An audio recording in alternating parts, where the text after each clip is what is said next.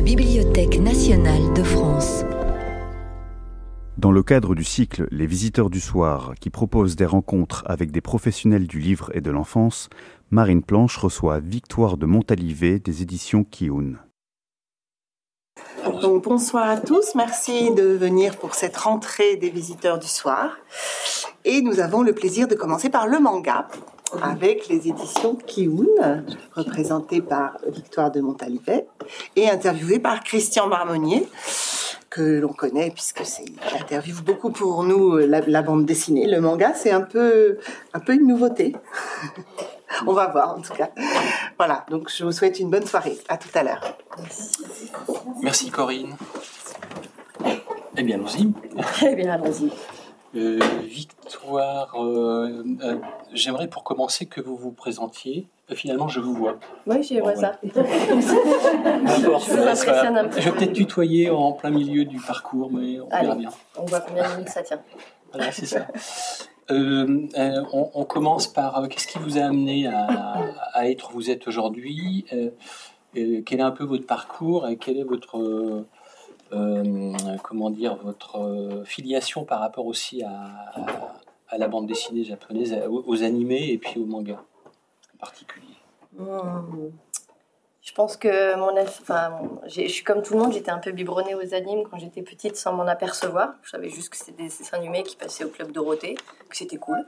Euh, j'ai dû tomber une fois ou deux dans mon enfance sur certaines adaptations manga comme celle de Glénat de Dragon Ball que j'ai lu, euh, sans savoir que c'était un manga d'ailleurs, je pense.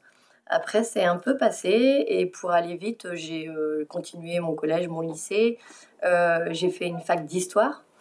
Et après, bah, je ne savais pas trop quoi faire, mais je savais que j'aimais la culture, dans le sens large du terme. J'ai donc fait un master en médiation culturelle et j'ai pris une option édition. Et là, on m'a dit, mais il faut faire un mémoire, mademoiselle.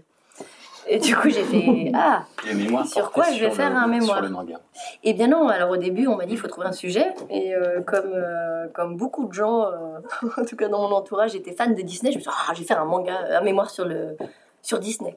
Et puis je me suis rendu compte que tout avait été fait, en tout cas ça avait été beaucoup écrémé. Et je me suis posé la question de qu'est-ce qui venait concurrencer Disney en, ce mo- euh, enfin, en ce moment, à ce moment-là. Et il se trouvait que les Miyazaki commençaient à arriver au cinéma. Et de fil en aiguille, en fait, en, passant finalement des longs métrages d'animation, je suis arrivée au manga en disant mais, euh, mais le manga revient en force. Euh, Nononba venait de gagner Angoulême. Et je me suis dit, mais le manga est en train de revenir. Euh, Yu-Gi-Oh est arrivé, euh, Pokémon est arrivé. euh. Donc il y a un regain, c'est hyper intéressant. Euh, on sent qu'il y a quelque chose qui se passe. Et donc je suis partie euh, comme ça et j'ai fait un mémoire sur euh, le manga. Est-ce que c'est juste un phénomène de mode ou une véritable acculturation en France? Aujourd'hui, on peut dire que clairement c'est une acculturation, mais à l'époque, on se posait encore la question. Voilà. Et c'était une super manière d'arriver dans le manga, puisque j'ai retracé tout l'historique en France et au Japon. Et je suis tombée là-dedans. Et puis quand j'ai dû chercher un boulot, bah, j'étais tellement dedans. Je, je, je suis tombée dedans. J'ai regardé des animes, j'ai lu des mangas. euh, et puis bah, j'ai envoyé des CV aux maisons d'édition. Et il se trouve que j'ai eu de la chance. Kiyun cherchait une attachée de presse. Mhm. Et que ça a fité. D'accord. Et Kiyun existait depuis seulement euh, quand vous êtes arrivé, donc en 2009. 5 ans Depuis 5 ans, Ouais. c'est ça voilà, Donc elle était en, pleine, euh, en plein développement, en pleine, euh, c'était une maison d'édition en pleine expansion. Oui, on était euh, quand je suis arrivée, ils avaient, ils étaient, on ils étaient quatre, les deux patrons, et ils avaient deux employés. Plus Donc les deux patrons, c'est Ahmed Agne, Ahmed Agne et Qui Cécile s'occupe- Tournin. en particulier du manga, enfin c'est... Et, et puis Cécile Pournin, donc qui, elle, est- était traductrice aussi à la base. Je crois que dans son parcours, elle a été traductrice en anglais, ouais. en anglais et euh, elle, est- elle est japonisante aussi, évidemment, euh, comme, euh, comme Ahmed. Tout à fait, ils se sont rencontrés sur les Voilà. bancs de la fac euh, quand ils faisaient euh, les langues zo. Voilà. Donc, euh, Et ouais. Ils ont voulu développer une maison d'édition, euh, tous les deux, avec une, euh, comment dire, euh, une maison un peu protéiforme, on peut la qualifier de protéiforme aujourd'hui, c'est-à-dire dans le sens où euh, elle s'intéresse à beaucoup de sujets, euh, elle, elle est un peu différente aussi des on- maisons d'édition qui euh, se sont implantées à peu près à la même période, euh, je trouve, hein, en tout cas dans le domaine de la fantasy. Ah oui, Et on- y trouve des, euh, des choses euh, vraiment intéressantes. C'est c'est des choix euh, bah, c'est souvent des choix personnels, mais là, pour le coup, je trouve, je trouve que sont, dans le catalogue de Kiun, en tout cas au tout début, on trouve des choix extrêmement personnels de la part de, des fondateurs. Ahmed Han et Cécile Pournin, c'est avant tout des gros fans de manga. Euh, et, euh, et, du coup, ils ont monté leur maison d'édition parce qu'ils avaient envie de voir certains titres arriver en France et de partager cette passion. Et effectivement, leur ligne éditoriale, euh, elle est très personnelle. Elle reflète avant tout leur goût à, à- à eux, oui. Et quand euh, ils élargissent les segments, c'est aussi, ils vont dénicher et ils vont sortir le titre de ce segment qui, eux, leur a parlé. Euh, effectivement, donc c'est très... Il y a un Avec la très possibilité aussi d'aller vers les auteurs eux-mêmes. Au tout début, c'était ça. Ils Oui, sont allés vers des auteurs euh, qui- enfin, qu'ils appelaient indépendants, mais qui, sont, qui étaient des auteurs peut-être amateurs, hein, en tout cas ceux qui étaient dans les comiquettes, et qui qu'ils ont fait sortir et, et qu'ils ont fait connaître en France. Mais en fait, ils sont arrivés, ils se sont Et rendus c'était compte du que... beau succès aussi pour eux. Oui, c'était des, Ouais. pour, des, pour des titres sortis euh, directement créés, mais il faut savoir que oui, ils sont arrivés au Japon, ils se sont rendus compte que euh, bah, euh, taper aux portes des maisons d'édition, c'était pas si facile de la voir s'ouvrir. Et, et au bout d'un moment, ils se sont dit, bah, on va aller, on va faire autrement, on va faire nos preuves autrement. Mhm. Et ils sont allés au Comiquette, euh, ils ont vu qu'il y avait des artistes en herbe, on dit, on, on aime ce que vous faites, euh, est-ce que vous voulez qu'on vous édite en France alors qu'ils n'étaient pas édités au Japon? Et effectivement, euh, Element Line ou encore Dud's Hunt euh, sont des titres qui ont été, euh, qui sont les premiers du catalogue à être sortis et qui sont euh, des, des, entre guillemets, des créations Kiun. Les, les histoires étaient déjà plus ou moins faites, mais elles ont été éditées d'abord par Kiun en France avant de l'être au Japon. Alors j'ai bien fait de, de- de les classer par chronologie finalement. Parce que si on suit un peu le fil chronologique, on va pouvoir s'en sortir. Ouais. Euh, alors au tout début, oui, euh, euh, Kiyun a beaucoup travaillé avec euh, Square Enix, qui est un éditeur assez, enfin que, que, que les, que les amateurs connaissaient, connaissaient mais c'était enfin, le seul éditeur, en tout cas français, qui a pu atteindre Square Enix, qui était vraiment euh, assez inouï. C'est une super, euh, c'est une super histoire et, euh, et quand on écoute Ahmed Han, il, il dit que c'est un des, des rendez-vous les plus importants et les plus fous de sa carrière. où euh, en fait euh, Square Enix à l'époque euh, avait fermé son catalogue euh, à, à l'achat de licences euh, parce qu'ils étaient en restructuration et du coup c'était vraiment très fermé. Euh, mais il se trouve que Tetsuya Tsutsui, qui avait euh, sorti Hunt directement en France avec Kiun, euh, venait de signer euh, une, nouvelle, euh, une nouvelle licence avec Square Enix. Et du coup, ce qui s'est passé, c'est que Ahmed est allé voir leur agent japonais et leur a expliqué que Tet- Tetsuya Tsutsui ex- existait déjà à notre catalogue et que bah, on aimeraient approcher Square Enix pour pouvoir publier ces nouvelles œuvres. Et l'agent japonais a réussi à leur décrocher un rendez-vous, ce qui était vraiment pas facile parce qu'ils étaient très très frileux, Square Enix. Et ils sont arrivés dans les bureaux de Square Enix, ils se sont fait recevoir euh, par un éditeur euh, qui leur a euh, non seulement dit euh, OK pour les licences, Mm. les nouvelles licences de Tsutsui, mais au- aussi ouvrir, ouvert leur catalogue. Et ça, c'était effectivement incroyable. Et c'était un des, des premiers éditeurs qui, avec qui ils ont travaillé comme ça en France. Et cet auteur est l'un des auteurs les plus enfin, suivis euh, de- du catalogue aujourd'hui encore. Il est euh, très connu, il a une grosse fanbase euh, en France, il est très apprécié. Euh, et effectivement, c'est toujours un petit événement quand il, quand il sort sa, sa nouvelle série. ouais. Alors Victoire, donc vous êtes arrivé en 2009, euh, nous sommes en 2022, ça fait donc une petite douzaine d'années que vous êtes chez Kiun. J'im- J'imagine que de, vous avez vu vraiment les, le, le- peut-être la métamorphose, on peut parler de ça, de la métamorphose du, euh, du marché euh, français de, du, du- du manga, euh, la métamorphose aussi du public, enfin, il y a un changement, de- une nouvelle génération qui, qui est arrivée de, de- lecteurs. Et puis l'explosion aussi de la maison d'édition, Kiun, quoi. Parce qu'entre 2009 et aujourd'hui, euh, Kiun est devenu le, là vous, vous me le disiez tout à l'heure, le, Le troisième, le, troi- le troisième Les éditeur français. troisième. Après, après le numéro un, c'est toujours Glénat. Et puis après Hachette avec. euh, ah non, Hmm. non, non, pas Hachette, non, pardon. ah, c'est Mé- Média Participation. Ouais. Média Participation avec Cana, et- etc. Euh, oui, j'ai vu, euh, j'ai vu arriver, euh, j'ai vu le, le public grossir de plus en plus et, une, et, et le manga se démocratiser et, et effectivement prendre un peu certaines lettres de noblesse parce qu'il y a encore beaucoup de chemin à parcourir et c'est assez fascinant à voir. J'ai vu l'arrivée, j'ai vu le renouveau du marché arriver après la fin de Naruto et, et l'arrivée des, des, nouveaux blockbusters alors que beaucoup de, de, de gens n'y croyaient plus. Oui, parce qu'il y a eu une période de creux. Un petit Après peu. la hein. fin de quoi De Naruto, justement 2013-2014 Bon, alors aujourd'hui, il y a One. Piece qui, euh, qui, est, qui est toujours énorme, hein, qui, est- qui représente un truc euh, Ouais. énorme en ce qui concerne les ventes, euh, et puis dans la, la- la présence physique dans les, euh, dans les librairies aussi, évidemment. Bah, en Et, fait, il y euh, a 20 et puis, ans, donc il y a on de nouveaux ouais. blockbusters, dont, un euh, en particulier qui est édité chez, chez Kiun. dont, euh, dont un, euh, il y en a même deux euh, chez oui, il y en a- Kiun. oui, il y en a deux. Il y a My Hero Academia, ouais. Hop, qu'on ne présente plus.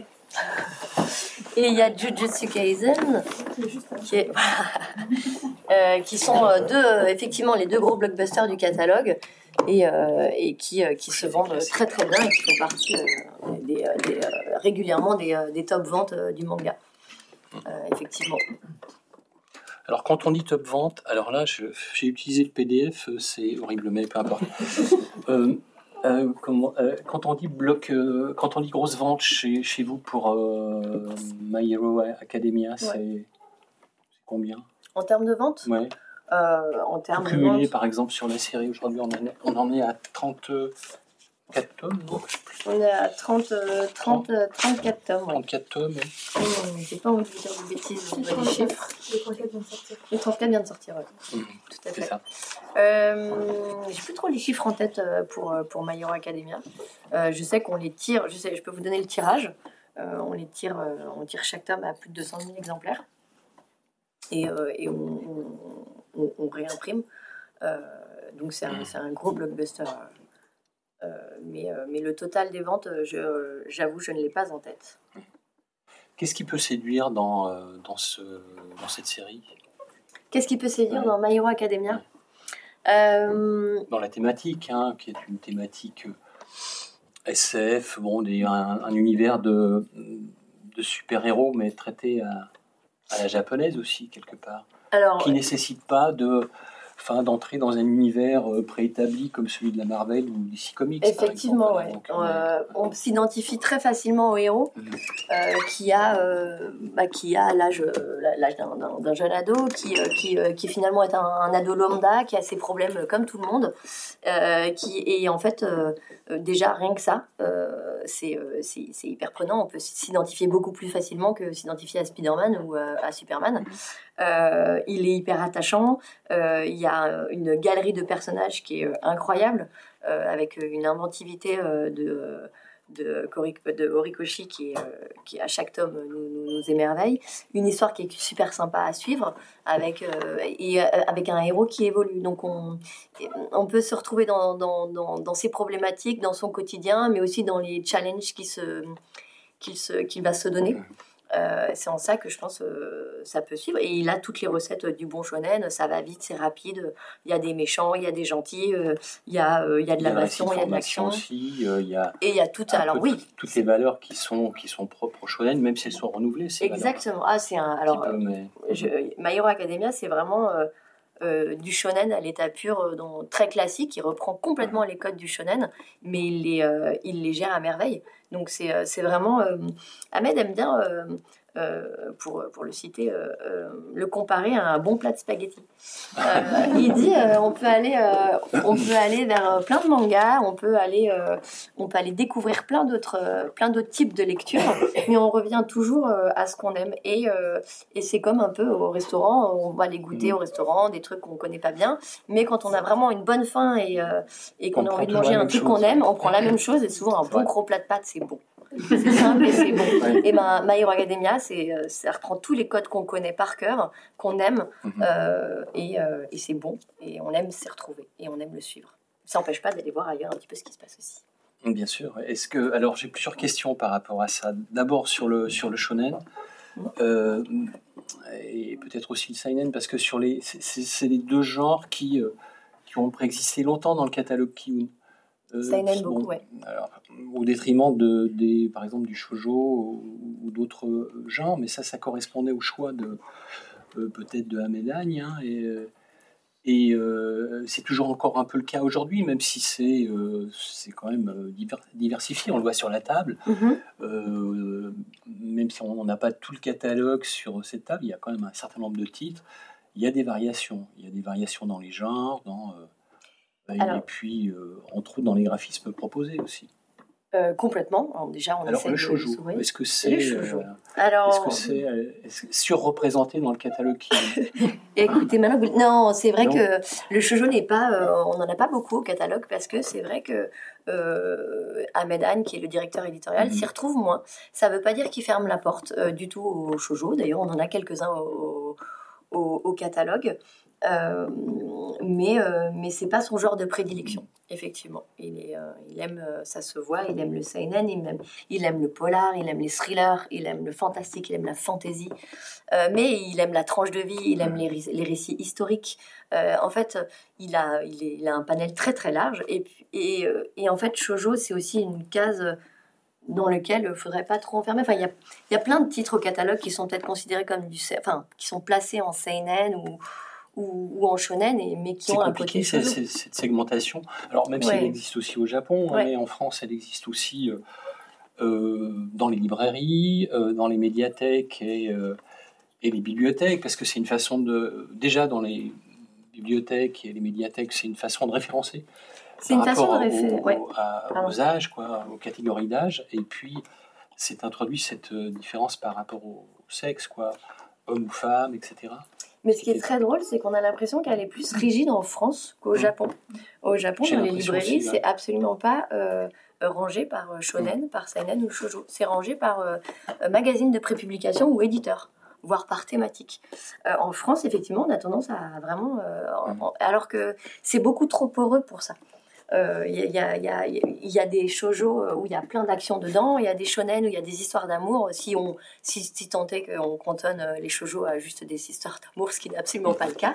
Euh, mais, mais du coup, oui, c'est un peu dommage de segmenter ça. Après, il faut bien euh, arriver à segmenter et que le public s'y retrouve un peu, mais euh, sachez que le genre est hyper poreux et que les shonen Mhm. sont absolument pas faits pour les garçons et les shoujo pour les filles. Mais ça, je pense qu'on a dépassé quand même ce stade-là aujourd'hui. En général, c'est quand le catalogue s'enrichit que on, est un peu obligé de d'établir des collections. Alors, on peut en venir à ça justement. Je crois que le, euh, les, les, les, les premières collections, les logos a, a changé au bout de dix- euh, à la dixième année, c'est ça? Oui, on a refait le logo. Et puis, euh, en même temps que la, la définition d'un nou- d'un nouveau logo, il y a eu donc l'établissement de bah, d'un catalogue avec des, des, des collections. On a une, euh, Voilà. ouais, ouais, c'était Voilà. plus visible nos segmentations. Alors maintenant, ça a encore changé. Il y a d'autres, il y a d'autres, il y a d'autres collections aussi. Enfin, il y a d'autres choses qui se sont ouais. faites. Mais Tout à fait. donc euh, shonen, shojo, seinen, kids. Hein, même si euh, la bande dessinée enfant a tendance à un peu disparaître, au- même au Japon. En tout cas, les magazines de prépublication euh, ont tendance de prépublication pour pour enfants hein, Mm. euh, ont tendance à, à- à disparaître. Et puis bon, ben, il y a d'autres, euh, il y a d'autres collections. Il y a la collection Latitude euh, qui est un peu grand format. Oui, Il y a la Ah, collection merci. Kizuna qui s'est ajoutée aussi depuis. euh, alors j'ai toutes les dates, mais Ouais. bon, je voudrais pas. parler en date. Kizuna est arrivé, ouais, qu'on veut pour toute la famille. Donc c'est des titres euh, qui. euh, C'est l'équivalent d'une bande dessinée euh, familiale, quoi. On aime, ouais, on- c'est des titres où pour nous, on, peut vraiment, c'est place au partage, on peut se les passer de main en main, euh, qu'on soit euh, grands-parents, euh, parents ou enfants, on peut y trouver une grille de lecture. Et on trouve que c'est des lectures qui ont du sens et qui, et qui vraiment euh, peuvent être partagées. Et donc, c'est des lectures qui sont sympas pour ça. Alors dans cette euh, collection, Ouais. euh, Kizuna, il y a quoi Par exemple, Be- Beyond the Voice? Euh, Beyond Non. the Clouds? Beyond the Clouds, il me semble que Beyond the. Clouds y est. Où est-ce qu'il est? Ah Il y a euh, par exemple Reine d'Égypte euh, ah oui, qui y est. Ah oui, c'était le premier titre. à- Euh, Il y a, bah oui, bien sûr, il y a le renard et le petit tanuki qui y est. Euh, Il y a, bah, bien sûr, Ranking of Kings qui y est. Euh, donc il y a vraiment euh, des titres très différents parce que euh, c'est une fable animalière. Alors on va dire c'est une petite fable aussi, euh, mais bah, beaucoup plus sombre euh, et qui parle d'un petit garçon euh, sourd-muet. Pour Ranking of Kings, c'est génial. Si vous ne l'avez pas lu, il faut le lire. Euh, euh, Beyond the Clouds, c'est plutôt euh, de deux enfants. Oui. Le livre que vous venez de poser le plus grand. Il est- Merci. Et oui, et ça c'est une création, on est, très fiers, elle, marche très bien. Et, et pour le coup, elle, est, elle est, elle est publiée à l'international, donc euh, très, très beau parcours de Beyond the Clouds. Mais euh, oui, oui, c'est des titres qui peuvent euh, vraiment euh, trouver une résonance, quel que soit euh, l'âge de lecture. Taux de proportion gardée, effectivement, à 4 ans c'est compliqué, à 5 ans c'est compliqué. Mais euh, Alors, on, on va revenir sur les créations originales, Ouais. évidemment. Alors, on a le temps, on est là jusqu'à jusqu'à 23 23 heures, heures. Ah, c'est euh. Mais pour en revenir sur cette histoire de, de, de, de, sh- de shoujo, c'est quand même toujours au Japon un, un genre, en tout cas une catégorie qui est, qui est encore très importante. Oui, bien sûr. Même si euh, c'est pas la catégorie reine chez, chez Kiyun, euh, on, on le sait, mais, mais, euh, mais au, au Japon, c'est quand même très. euh, c'est encore représentatif de, de quelque chose, quoi. Ah oui, bien sûr, il y a beaucoup de shoujo qui sortent au Japon. Il y, a des- il y a des très bons titres d'ailleurs, et nos, nos- certains de nos confrères se sont plus spécialisés que nous là-dedans, et en sortent, sortent des très bons titres. oui, oui. Mais c'est vrai que Ahmed s'y retrouve moins, et, et- mais il ne s'est jamais fermé euh, au fait que si un jour euh, eh ben, euh, il, en, il en croise un qui lui plaît, il le sortira. Et c'est pas aberrant que dans les années qui arrivent, euh, on sorte, euh, on sorte quelque shoujo. Et quand vous prenez la licence sur, euh, par exemple, My Hero Academia, vous n'avez pas euh, la visibilité forcément du, euh, euh, du titre hein, sur. Enfin, vous connaissez pas le développement que peut que peut prendre la et puis la longévité, la, la longévité non plus en termes de de tomaison. Parce que là, on est au tome 34. Ouais. On sait qu'aujourd'hui, une, une, une série shoujo, elle a tendance à, à, être, à réduire la voilure au niveau des, de la tomaison, justement, au Mhm. Japon. Parce qu'on veut plus des peut-être des One Piece ou des détectives Conan qui font plus de 100 tomes. Que je, je parle même pas des bibliothèques ou des médiathèques qui sont dépassées par les événements, parce que quand euh, One Piece doit sortir, ben, euh, forcément, il n'y a pas toute la, y a- y a pas toute la, toute la collection. Non, c'est Même pas les mais- particuliers sont dépassés. Ouais. non, mais je pense que cette ère-là, elle est terminée. Mm. Je pense qu'il y aura, euh, il y aura beaucoup moins, euh, voire plus de, de shonen euh, qui, euh, qui, dé- qui, qui feront 100 ou 120 tomes, euh, euh, parce que One Piece a dépassé les 100 tomes. euh, comme, One, comme One Piece, c'est, euh, c'est, terminé ça. Il est très, enfin, c'est, euh, l'auteur de My Hero Academia l'a dit. Euh, euh, My Hero Academia, il fera pas, clairement pas 100 tomes. Et là, on est, il a dit qu'il rentrait dans son dernier arc. Donc, donc on est finalement, on s'approche de la fin. Ah bon? Ça veut dire quoi, dernier arc? Une dizaine, une quinzaine de tomes Ah, bah ça, ça, ça, quoi, 50 non, tomes, monsieur. Donc euh, Ouais. 85 tomes, c'est pas 100. non, non, non, mais euh, les, les, je pense que les, les Japonais, euh, ont- enfin les, sont, les éditeurs japonais euh, sont passés aussi à autre chose. On, on fera plus euh, les séries fleuves comme ça. Et que enfin après je touche du, enfin je bois pas du tout, mais j'en sais rien. C'est moi qui le pense, mais euh, en tout cas de ce qui se profile, de ce qu'on se voit, Hero Academia clairement ne fera pas 100 tomes. Alors, on peut parler aussi sur euh, la vision que vous avez de, de ces 12 années euh, d'expérience chez, chez Kiyun, puis peut-être à travers le prisme du catalogue Kiyun. Euh, on peut revenir aussi sur l'idée du, euh, enfin sur le sur le, le, le, le- le public, hein, qui sait. Alors, le, il y a un numéro euh, de la revue des livres pour enfants qui est sorti euh, cet été. je crois que c'est un numéro de, de juin, euh, numéro 325, qui parle de la déferlante manga. Alors, je suis pas complètement d'accord avec ça parce que la déferlante, enfin, elle existe depuis. enfin, finalement, la manga mania existe depuis très longtemps. Alors, il y a, euh, en effet, euh, aujourd'hui, on en est à combien de, de titres de manga édités dans le dans le marché de la bande dessinée francophone? On en est à peu près à 1500, 2000 peut-être titres de manga Ouais. édités chaque année. Alors, déjà, ce qu'on peut dire, c'est que ouais. de nouveautés. hein. C'est pas mal. On, on est toujours le premier pays en dehors du Japon à éditer du. enfin, la France est le premier pays à éditer du, du manga. Euh, le changement, peut-être, c'est que le. Je trouve que le public s'est peut-être accru, il s'est peut-être aussi féminisé. Il me semble. hein. Alors, pas sur les titres de shonen, quoique les filles aussi lisent des shonen, il me semble. Ah ouais. Oui, il n'y a pas de. Bon, d'accord, ok. Sûr. si. Euh, alors, quand vous parlez de déferlante, vous Mm. parlez de cette Ah, fameuse moi année qui dis, c'est là. 2021-2022 ou vous parlez Alors moi je pense de- que c'est lié au à la découverte, euh, c- ce qui a, ce qui a précipité les choses, Ouais. C'est le comment dire, c'est le passe culture. c'est que quand il y a eu ce- le passe culture qui a été posé, on s'est rendu manga, compte, le voilà. on s'est rendu compte que la plupart des euh, des, des titulaires du pass euh, achetaient essentiellement des mangas. Quoi? C'est vrai? Euh, Est-ce qu'il y a une vraie déferlante manga? Il y a, euh, il y a le, le manga a passé un cap, effectivement, euh, ces dernières années, et effectivement, le pass manga n'a été que le, plus le reflet de l'enthousiasme qu'il y avait déjà.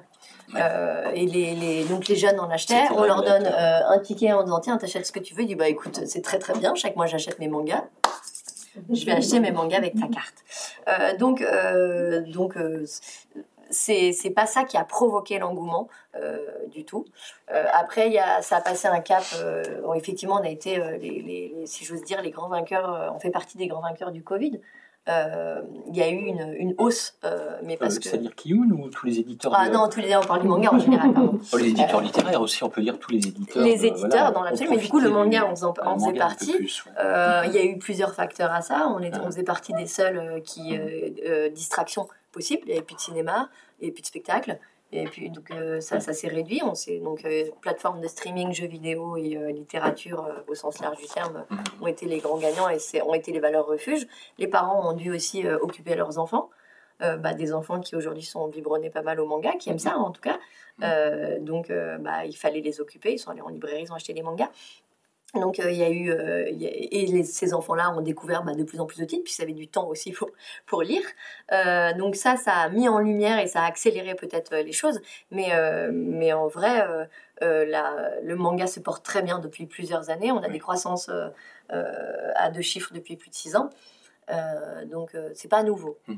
Voilà. Mais il y a eu Non, différents éclairages et une accélération. euh, Et One Piece n'est pas sorti comme ça euh, De du euh, de, non. voilà, du, jour au lendemain. ça Quoi. fait longtemps que One Ça fait Piece, longtemps que One Piece est implanté. ouais. Et, puis avant ça, il y avait d'autres titres. Puis Naruto, c'est ce qui est fou, Naruto, Naruto, voilà, Naruto qui est terminé quand même depuis et qui et qui draine encore un nombre, de- enfin qui il y a un nombre de, de tomes 1 vendus encore chaque mois qui est incroyable, c'est génial. C'est aussi valable pour, par exemple, ma, My euh, Hero Academia Bien et, sûr. et machin. Ça, ça relance tout, tout- forcément. Là, les- oui, on a bah, là en premiers numéros, quoi. 2021-2022, on a euh, 300 000 nouveaux lecteurs pour My Hero Academia. Ah oui Ouais, à peu près.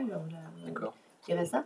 Donc euh, oui, oui, on a recruté énormément. Il y a un contexte qui nous était favorable qui l'a fait. Mais même euh, si aujourd'hui cette déferlante, bah, elle, va, elle va rebaisser, Mhm. euh, elle, euh, elle va revenir à la normale. Cette normale était déjà une croissance à deux chiffres. Mais on a trop recruté pour que euh, ça rebaisse.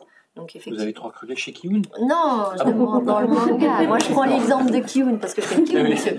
Euh, mais on a tous à profiter à tous. Euh, et, euh, mais en tout cas, on- le, le lectorat est là. Et ce lectorat-là, on l'a accroché. Euh, Il y en a beaucoup qui vont rester. Et surtout, le lecteur de manga a un côté, enfin, comme beaucoup de lecteurs, ils sont curieux. Et donc, bah, entre deux tomes de My Hero Academia, qu'est-ce qu'on peut lire? Mhm. Pour, Il faut bien qu'on fasse quelque chose. Donc, on va dire Ah, il existe autre chose. Et, donc, on- et notre travail à nous, c'est de proposer euh, bah, d'autres titres. euh, Chacun sa ligne éditoriale. On va y revenir, on va revenir Ouais. sur la création originale aussi. Mm. Alors pour autant, euh, cette histoire de confinement qui a duré quand même deux ans, bon sang, qui était une galère quand même pour tout le monde, Mm. euh, euh, pour autant vous n'avez pas investi dans le numérique chez, chez contrairement à d'autres éditeurs comme Glénat qui a monté, comment ça s'appelle chez Glénat? Benamax Ouais, Glénat Max, euh, Glénat Mangamax, Ouais, ils n'ont qui est pas un tous peu leurs titres, l'équivalent hein, de... Non, ils n'ont pas tous leurs titres, mais ils font de- du simultrade, quoi.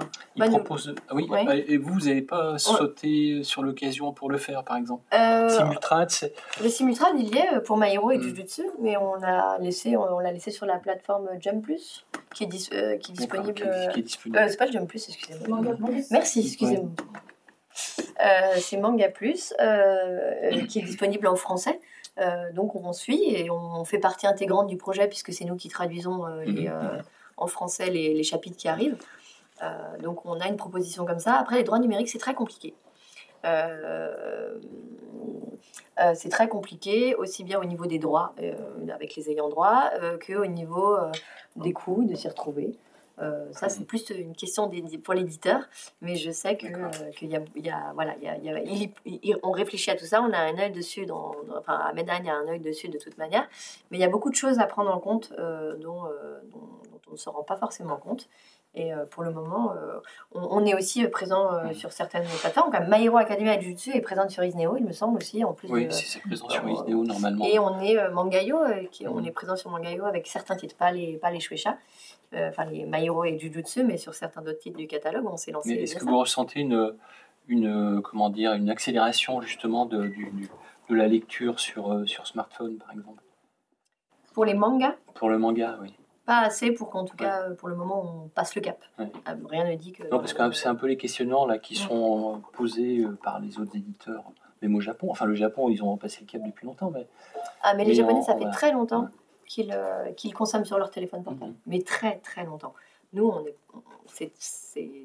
n'a pas du tout la même consommation. euh. Mhm. Et pour ça, euh, euh, alors là, je vais parler en, en- en mon nom plus qu'en Kiyun, mais je trouve que le webtoon est beaucoup plus, euh, est beaucoup plus euh, fait pour cette, cette consommation. Ouais. D'ailleurs, ça a été créé pour ça.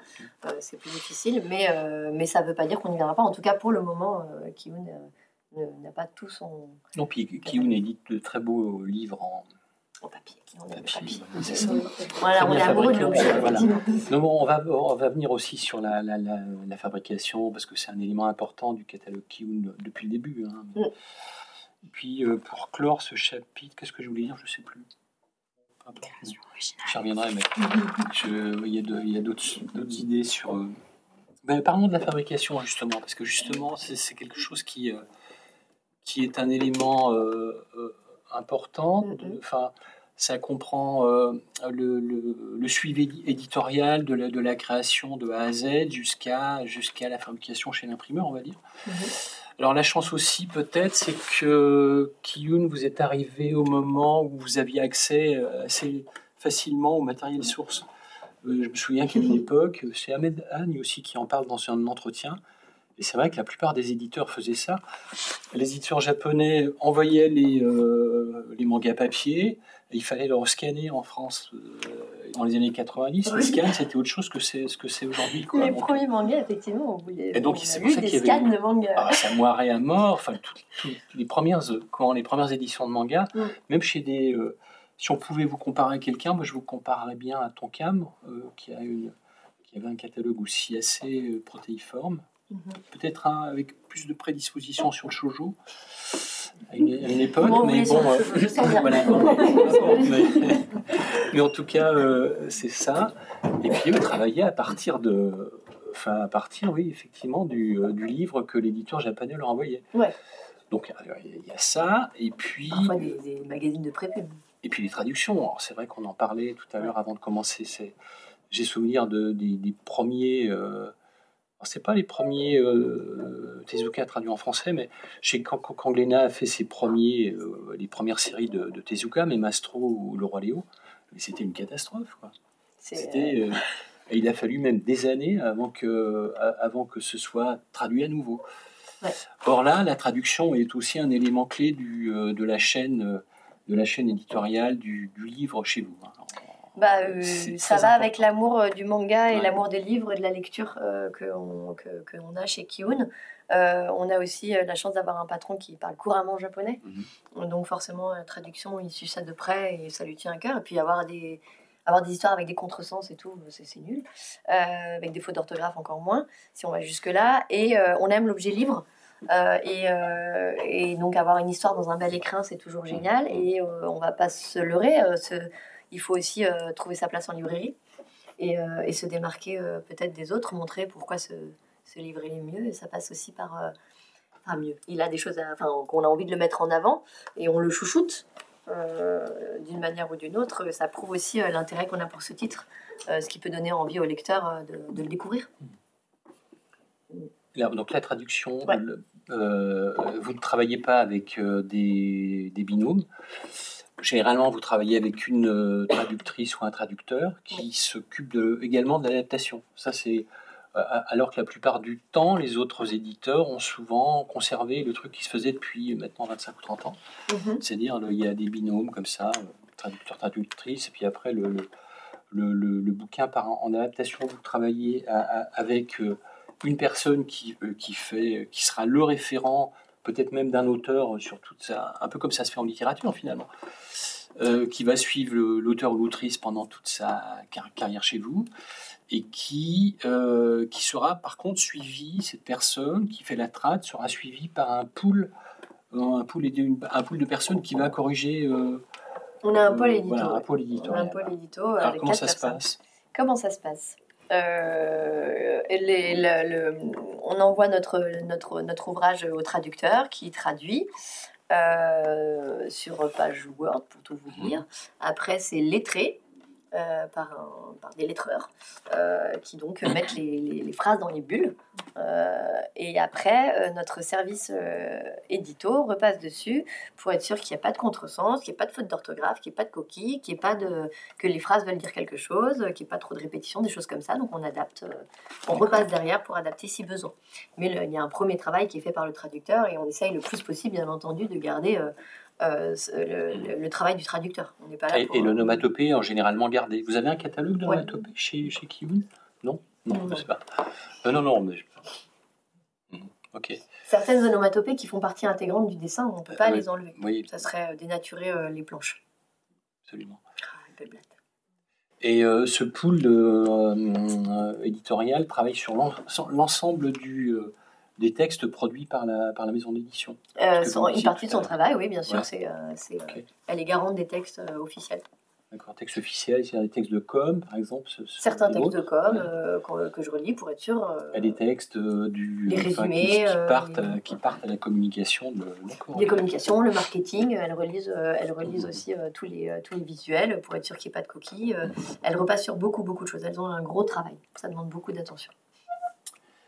Ok, c'est toujours les mêmes personnes qui sont là euh, depuis, le- depuis, de- depuis longtemps? Alors, on a une équipe, euh, oui, certains euh, sont comme moi, sont là depuis 12 ans, et puis on, Mhm. a d'autres personnes qui sont venues, qui sont reparties, ou même qui sont venues, qui sont restées. Euh, mais depuis moins longtemps, mais on, a, on est trois à être là depuis plus de, en, en plus des patrons, j'entends, depuis plus de, de 12 ans. D'accord. Graphisme, la, la directrice artistique, la responsable édito, et moi. On est on est les plus anciennes. Et puis j'imagine aussi que pour, un, pour quelqu'un, si parmi vous il y a des gens euh, qui veulent postuler chez Kiyun, j'imagine euh, qu'il faut, qu'il faut parler couramment euh, le japonais. Et qu'en principe, il faut aussi vivre, euh, il faut aussi vivre au Japon. Ah, moi d'ailleurs, j'ai vécu plus. 5 ans au Japon. C'est ça? Euh, complètement. J'ai vécu 5 ans au Japon, j'ai un master de japonais. non, pas du tout, ça dépend où est-ce que vous voulez. Euh, non, Non, pour la trad. Ah, pour la trad, d'accord. Parce que là, vous parlez des, des anciens Kyun, j'étais, ouais, non, je sais pas. bah oui, il vaut mieux, il vaut Ouais. mieux avoir un, un sacré bagage parce que la traduction c'est pas donné à tout le monde surtout et et pour beau- pour avoir parlé avec beaucoup de gens qui apprennent le japonais, euh, lire un manga en japonais, et ben c'est pas du tout. euh, on pourrait se dire ah euh, c'est des phrases parfois qui sont courtes, donc si tu prends un manga pas trop long, qui est pas trop verbeux, donc pas My Hero Academia, euh, vous on peut on peut y arriver, bah pas du tout en fait. Ce langage, enfin les, les, les, les, les signes utilisés sont pas forcément si simples que ça. Et puis c'est un travail, donc il faut connaître bien la langue. Parfois il y a des expressions, parfois il y a des, des jeux de mots, parfois. Donc si vous ne connaissez pas assez, donc plus vous aurez un gros bagage, mieux c'est. Après, euh, heureusement, on n'est pas figé dans quel bagage, le- quel bagage il faut. Mhm. Mais oui, traduction c'est un métier, c'est pas facile, Euh, et donc ça demande, ça demande une certaine expérience. Alors venons-en à la création euh, originale, parce que là c'est Ouais. la caractéristique euh, de, du, euh, du catalogue et puis de, de- de la maison d'édition. Depuis le début, hein, finalement. Bah, finalement, depuis le début. Depuis le début, c'est comme ça, c'est une volonté délibérée de, des fondateurs. Alors euh, le délibéré, dire. oui, enfin, je pense. bon, ça s'est fait comme ça. Ça, bah, au Mais, début, euh, c'est- je, ça s'est fait comme ça. Là, je vais pas pou- pouvoir euh, répondre vraiment pour Ahmed Anne, mais, euh, mais euh, il il a bien. Il y a un moment donné, quand euh, vous voulez absolument éditer, que euh, il faut faire ses preuves avec les maisons d'édition, mais que c'est compliqué, vous allez et que vous avez beaucoup de barrières, euh, bah, vous essayez de contourner ces barrières et ils ont une super idée. Ils se sont dit, mais il y a plein d'artistes en herbe qui ont des super ré- récits des super histoires. Pourquoi pas, tentons. Ils sont allés au Comiquette, ils ont dit, mais mon Dieu, c'est une mine. Ils sont allés sur Internet, ils ont découvert le blog de, Tsutsui, de Tsutsui. Ils ont fait, mon Dieu, mais cette histoire est géniale. Ça a commencé comme ça. Euh, Ça reste encore, pardon, excusez-moi, non, non. ça reste encore une manière de, de trouver, parce qu'il y, a une- il y a une espèce de veille qui se fait euh, euh, de la part d'un médaille, mais aussi de, de Beden, qui, Ouais. qui, qui est la, responsable du bureau japonais de, de Kiun. hein. Il y a une espèce de veille pour trouver les, les, nou- les nouvelles autrices, les nouveaux, les nouveaux auteurs japonais. Donc il y a les comiquettes, il y a, il y a la blogosphère, enfin Internet, il y a, il y a quoi d'autre? Enfin, euh, Alors là, je aller pourrais dans les librairies, euh, euh, bien sûr, Je pense que tout est lire bon. les prépubs. euh, Ouais, ouais, ouais, elle veille, elle, euh, Mm. elle, va, elle fait beaucoup de salons. euh, euh, après, au Comiquette, il y a énormément d'artistes euh, qui sont des présents parce qu'ils savent sûr. que. ils savent- Donc euh, voilà, les, les festivals de doujinshi, euh, les, les, les salons de doujinshi, les choses comme ça. Euh, donc oui, oui, il y a une grosse veille qui est faite. euh, c'est, c'est, un, je pense que c'est une grande partie de, de son temps euh, euh, pour pouvoir euh, découvrir des talents. Et effectivement, nous, on, est, on fait de la créa française, mais on fait aussi de la créa donc, au Japon directement. Et donc, elle, elle est sur place, donc c'est génial. Euh, et elle peut se rendre à tous les festivals euh, pour pouvoir dénicher. Alors, vous êtes talent. quasiment l'un des, euh, des seuls éditeurs de, de manga à, à faire ça. En tout cas, vous avez été l'un des. Enfin, il y a bien sûr des créateurs français, hein, euh, édités chez Pika, même chez Glénat, à un temps, euh, des, euh, qui font de ce qu'on appelle ça du manga global. Enfin, on a eu plusieurs Global manga à appellations, euh, global manga. Enfin, bon, l'appellation n'est pas géniale, mais euh, et, et puis certains d'ailleurs ont.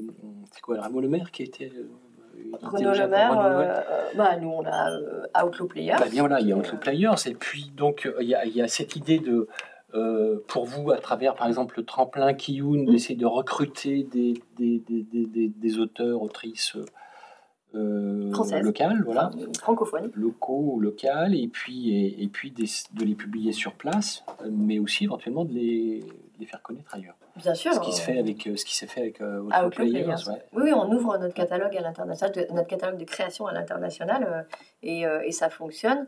Euh, on a effectivement Outlaw Players notamment qui a été, ça y est, qui a commencé sa, sa pré-publication au Japon. On est très fiers. Et dans nos créas euh, japonais, euh, directement faits avec des auteurs japonais, euh, là aussi, on est ouvert à l'international. On s'attendait pas du tout à un tel engouement. Euh, euh, de la part euh, des, des éditeurs japonais, mais aussi italiens, allemands, espagnols. On a certains de nos titres qui sont publiés en plusieurs langues. Euh, là, la- une, des, une des super nouvelles qu'on a eues, euh, c'est euh, Léviathan, qui a été prépublié sur le Jump Plus. Jump Plus étant appartenant à Shueisha. Donc Shueisha, c'est One Piece, c'est Naruto, c'est donc c'est incroyable et qui en plus est un succès retentissant et qui arrive en librairie où là, on a les premiers retours qui nous annoncent que les ventes sont très très bonnes aussi. Euh, Tsugumi Project juste avant euh, a été euh, a fait un triomphe au Japon, donc on est très très fiers. Et puis on en a parlé tout à l'heure. Ouais. Beyond the Clouds aussi Ouais. a été publié dans quoi déjà comme, comme revue? Je, Ouh, je l'ai plus en tête, pardon. Euh, je l'ai plus, je l'ai plus en tête. ouais. Mais, il, est aussi, plus- voilà. il a été racheté aussi euh, en italien euh, notamment euh, et, et dans d'autres langues. Donc on, a, on est vraiment aujourd'hui un acteur international par rapport à ça. On, on- on vend nos licences à l'international. Et au Japon, et ça c'est incroyable. Et au Japon, et aux Japonais eux-mêmes, Et ouais, qui l'acceptent, mais ils ont toujours accepté des, enfin, des, des, des choses. Ils ont toujours voulu diversifier euh, Oui. leur, euh, le, le panorama à offrir à leurs lecteurs. Euh, ils ont très vite vu. euh, Il y a eu pendant, un temps, on a vu, il y avait beaucoup de, par exemple, de dessinateurs coréens euh, qui, qui venaient, en- qui venaient dans certaines, qui développaient certaines séries avec les Japonais. Ils ont très vite compris qu'il fallait aussi s'étoffer et proposer autre chose. Ils sont très forts pour ça. Et, et ils ont plein d'idées. et oui, ils ont, je pense, pas été fermés, mais c'est difficile d'y faire ses preuves parce que c'est pas le même public non plus. Donc, Alors, pour cette partie de création euh, originale, je regarde encore le temps, euh, euh, j'imagine que c'est un peu plus compliqué que de travailler avec des auteurs locaux. Non, puis comment ça se passe? Alors, comment ça se passe? Qui décide? J'ai lu, mais j'ai- j'aimerais bien que vous en parliez, mais qui décide? Est-ce que le, le bureau japonais, par exemple, représenté par Kim Beden, qui est non seulement comment dire, euh, la personne qui va être en état de veille aussi localement, mais euh, qui devient éditrice. hein, pour Bien le sûr. coup, hein, elle devient éditrice. euh, elle, va, elle va être amenée à suivre tous les auteurs qu'elle va dégoter sur place. Complètement, c'est Voilà. elle qui gère les auteurs sur place, elle gère euh, avec eux le développement des storyboards. Euh, euh, il doit y avoir quelque part une validation de Medheim qui, Ouais. qui, qui, qui veille sur ça, mais, mais le travail quotidien, il est fait par Kim. Mm. Elle travaille directement avec les auteurs, elle parle couramment japonais, elle habite bah, du coup au Japon. Au Japon. Donc elle va les voir, elle fait vraiment un travail d'éditeur comme un tento japonais, un peu, euh, donc c'est un travail qui n'est pas facile. Alors c'est un bureau qui s'est ouvert quand? En 2015, je crois? Tout à fait. Hein, en octobre 2015. Oui. Et puis, quels, ont, quels sont les titres qui ont été développés, par exemple? Euh, eh bien, euh, il y a eu euh, Momo, le messager du ciel, il y a eu Beyond the Clouds, il y a eu Tsugumi Project, Léviathan, il y a eu Lost Children, trop méconnu mais superbe mhm. titre. Mhm. il y a eu. Qu'est-ce qu'on a encore?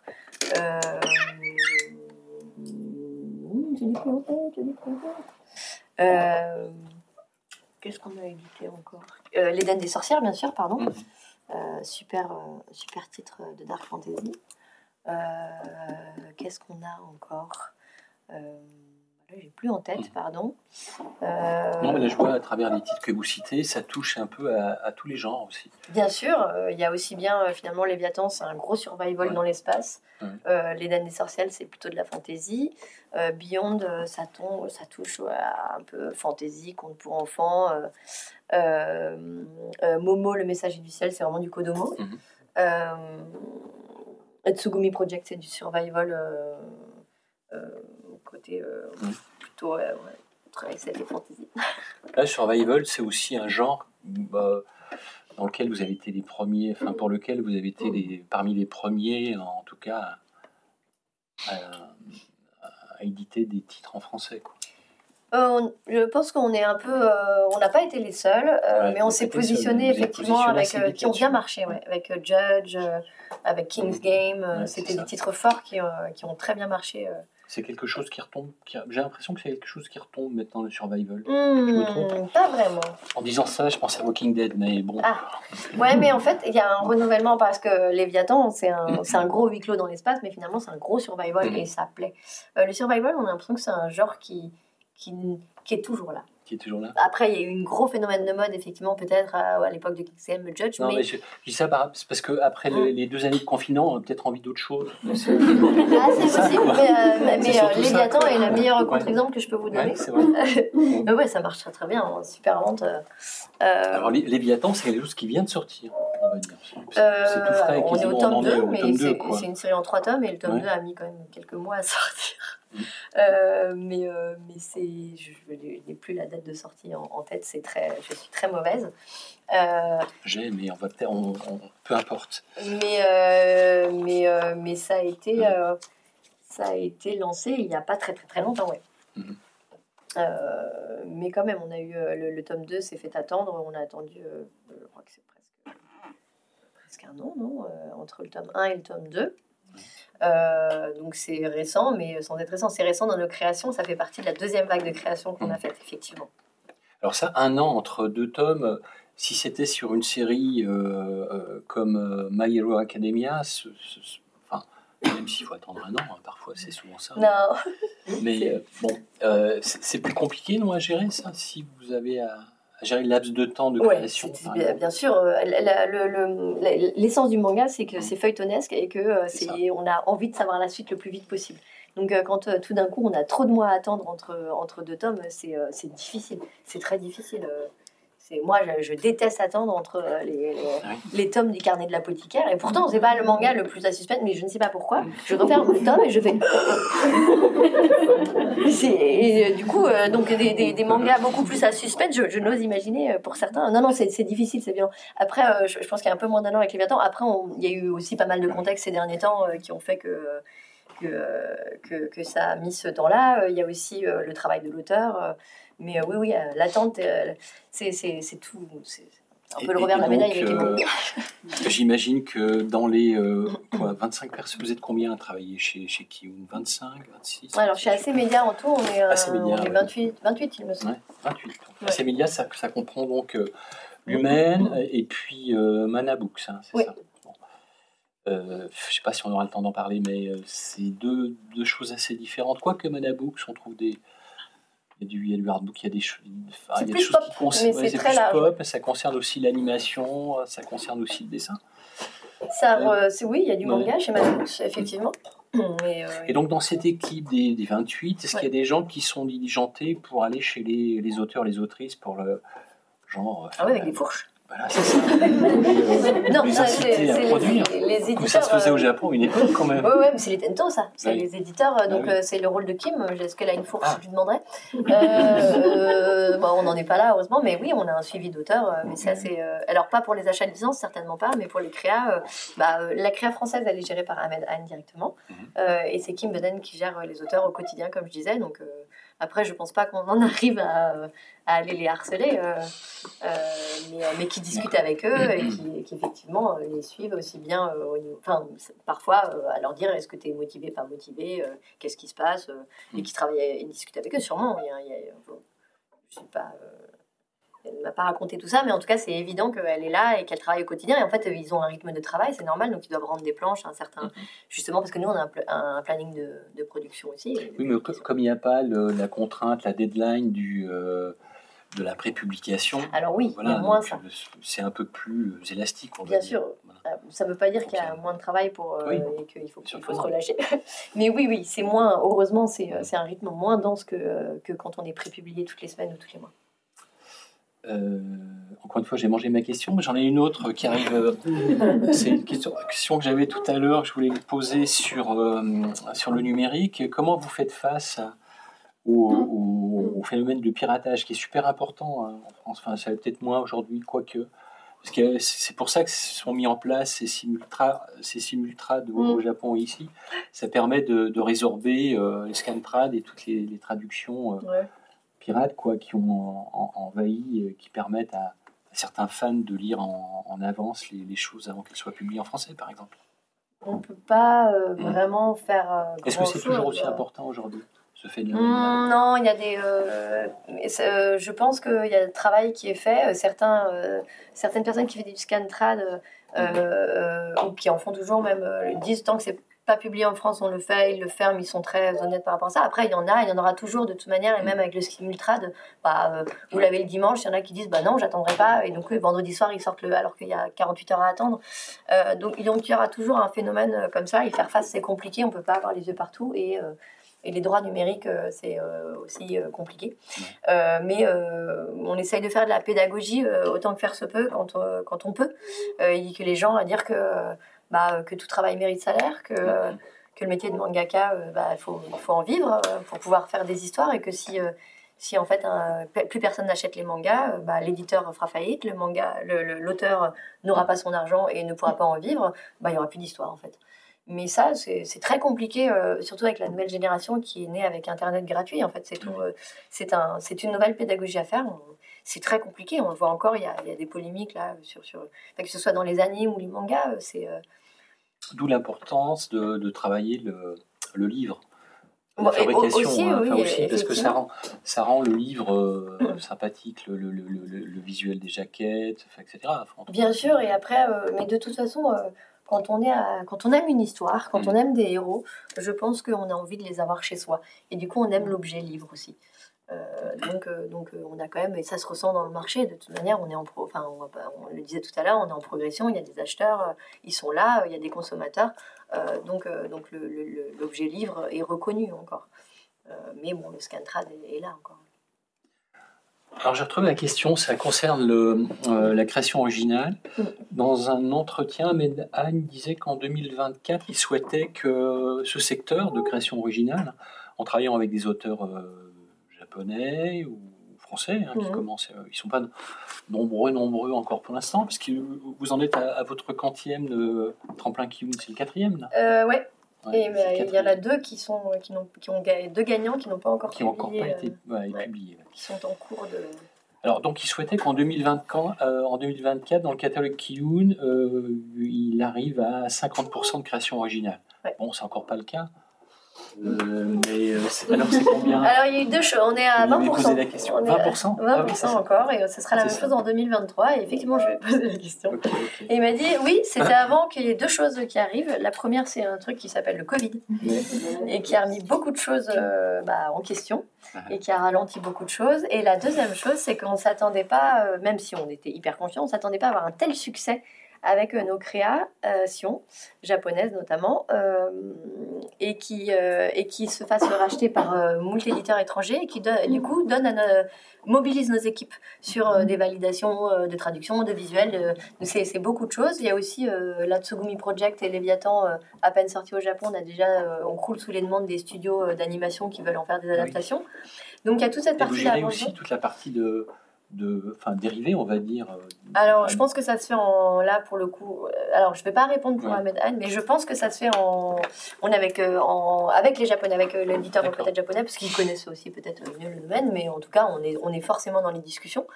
et, et, du coup, bah, cette, finalement, cette, cette, cette ouverture à l'international qu'on a eue avec nos créas et qui a, on a quand même 90% de nos créations originales qui, sont, qui, sont, qui ont été vendues.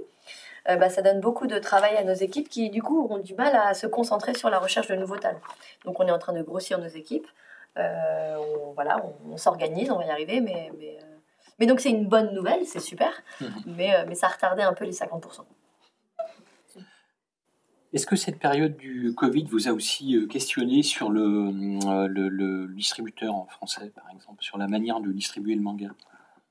Papier. Hein. Enfin bon, euh, là, pour, euh, euh, vous travaillez avec qui Avec le groupe, vous travaillez avec Interforum Ah, pour, comme diffuseur-distributeur, oui, c'est Interforum. C'est Interforum.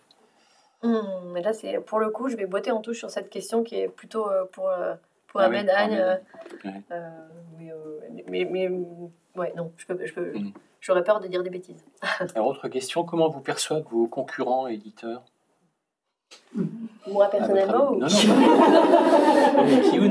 parce que là maintenant vous êtes sur, la, sur le podium, on peut dire. Donc, euh, bah, on pèse dans le game. Euh, c'est compliqué de répondre à la place de, nos confrères, mais, euh, mais on est présent. Non, mais est-ce qu'il y a une bonne ambiance oui. Bande de chouettes copains? Bien sûr. il y a des coups de couteau dans le dos. Mais pas du tout. Ah bon? Je ne sais pas de quoi vous parlez.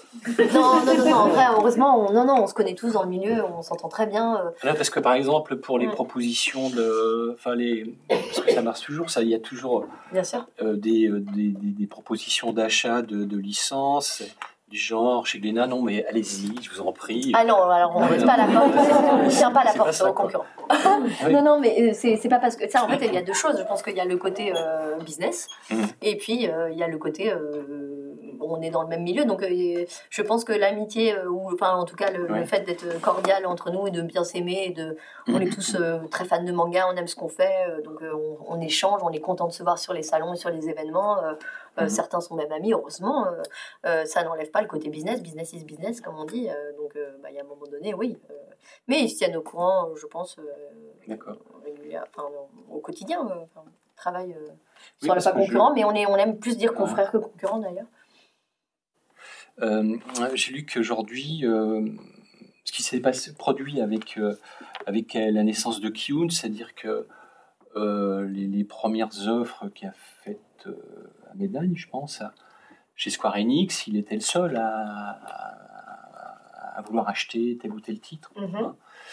Mais euh, aujourd'hui, les choses ont un peu changé aussi au Japon, euh, je crois, hein, savoir, et que les, éditeurs, tout, type d'éditeurs d'ailleurs, même moyens, même euh, ont, tendance à, dès qu'ils reçoivent une offre, à se dire bon bah je vais peut-être aller voir si d'autres éditeurs français, par exemple, s'il est mm. sollicité par des un éditeur français, euh, a tapé à la porte aussi d'autres éditeurs français pour euh, faire monter les enchères. Hum, alors, est-ce qu'il tape à la porte Je sais plutôt. Euh, aujourd'hui, il y a vraiment, de toute façon, le, manga a le en poupe. Donc, est-ce qu'ils ont besoin d'aller taper je sais, à la porte Je suis pas sûre.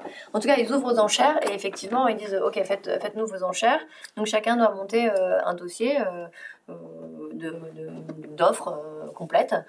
et effectivement, on a vu au cours de ces dernières années euh, les prix, euh, enfin, c'est pas les mêmes qu'avant. Ce que disait Ahmed, c'est que le prix qu'il a déboursé pour My Hero Academia euh, lors de l'achat de licence, qui était déjà un beau prix, aujourd'hui c'est le prix d'un middle seller. Donc les prix sont, sont, aujourd'hui, effectivement, il y a, y a, le game est plus gros, et, mais on est plus, on est plus de, de, de, concurrents aussi pour les achats de licence. l'autre truc aussi, enfin l'autre chose à prendre en compte, c'est qu'on doit faire ces, ces, propositions de plus en plus tôt. C'est très compliqué. Ahmed, euh, par, Ahmed Anne dit que parfois euh, ils doivent se positionner. Il y a à peine un tome de sortie, donc euh, c'est, ça devient compliqué. Et c'est, euh, donc c'est vraiment un, un gros travail euh, d'analyse et de, et de savoir où on va.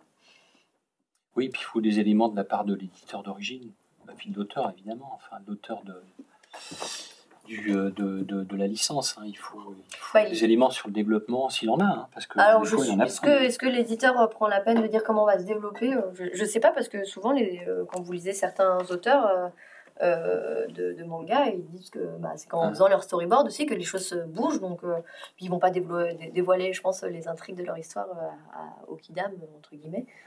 Donc, euh, donc, non, et ce que, ce que fait Ahmed euh, Agne, c'est... euh, c'est qu'il lit beaucoup de prépublications, de magazines de prépublications, c'est une grande partie de son temps. Il, il- il fait de la veille, il lit des histoires, euh, il suit, et, euh, euh, quand les, les, les, les, les offres s'ouvrent, bah, il se positionne si, si le titre a su lui plaire.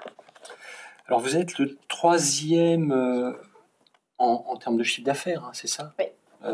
Donc sur le, le, le podium des éditeurs français, mais en, quantité de livres sortis par an, vous, vous, avez- vous êtes à peu près à un, un niveau, on va dire, raisonnable Oui, Ouais. euh, par rapport à certains, oui. par rapport à d'autres euh, qui eux, submergent le. Qui sont plus hein, gros, en tout cas, en ouais. termes de, en termes de, de volume euh, et de mangas sortis euh, par, euh, par mois, ouais. Ça, ça, ça bouge pas. Ça, Non, on n'a pas, on a augmenté un petit peu il y a quelques années, mais on est bien, on a une bonne cadence. Je ce pense qui veut dire que que- vous faites combien de lancements à peu près par an? On fait 10-12 lancements par an. Par an? Euh, C'est pas mal. le tome 1. C'est pas mal, ouais. Oui, c'est bien. Ça fait quasiment un par mois finalement. Avec euh, des, des mini-séries aussi. euh, Ah, nous on aime bien les séries courtes, ouais. Ouais, les séries courtes. Euh, et euh, d'ailleurs cette année on, on, on y, on y Bah, revient pas mal. ouais. euh, c'est trois tomes. Léviathan, trois tomes. euh, là j'ai pas en tête évidemment. euh, mais, mais oui, oui, on aime bien. on, a, on a sorti beaucoup de, de thrillers et de polars. Les Tetsuya Tsutsu, il fait souvent des séries courtes. Bah, il y a en trois tomes. Alors, bah, y a le one shot. Noise, trois tomes. Mhm. Doesn't One Shot. One shot. One Shot. Euh, donc euh, donc euh, on, aime, on aime bien ça. Après, on on n'achète pas des séries seulement pour, pour, pour ça non plus, parce qu'elles sont courtes. Mhm. mais, euh, mais oui, y a pas, en tout cas, une, une série n'a pas besoin d'être longue pour être bonne. Et, euh, et, euh, et on, on aime bien. D'accord. Est-ce qu'on peut parler des, de la création originale portée par des auteurs français?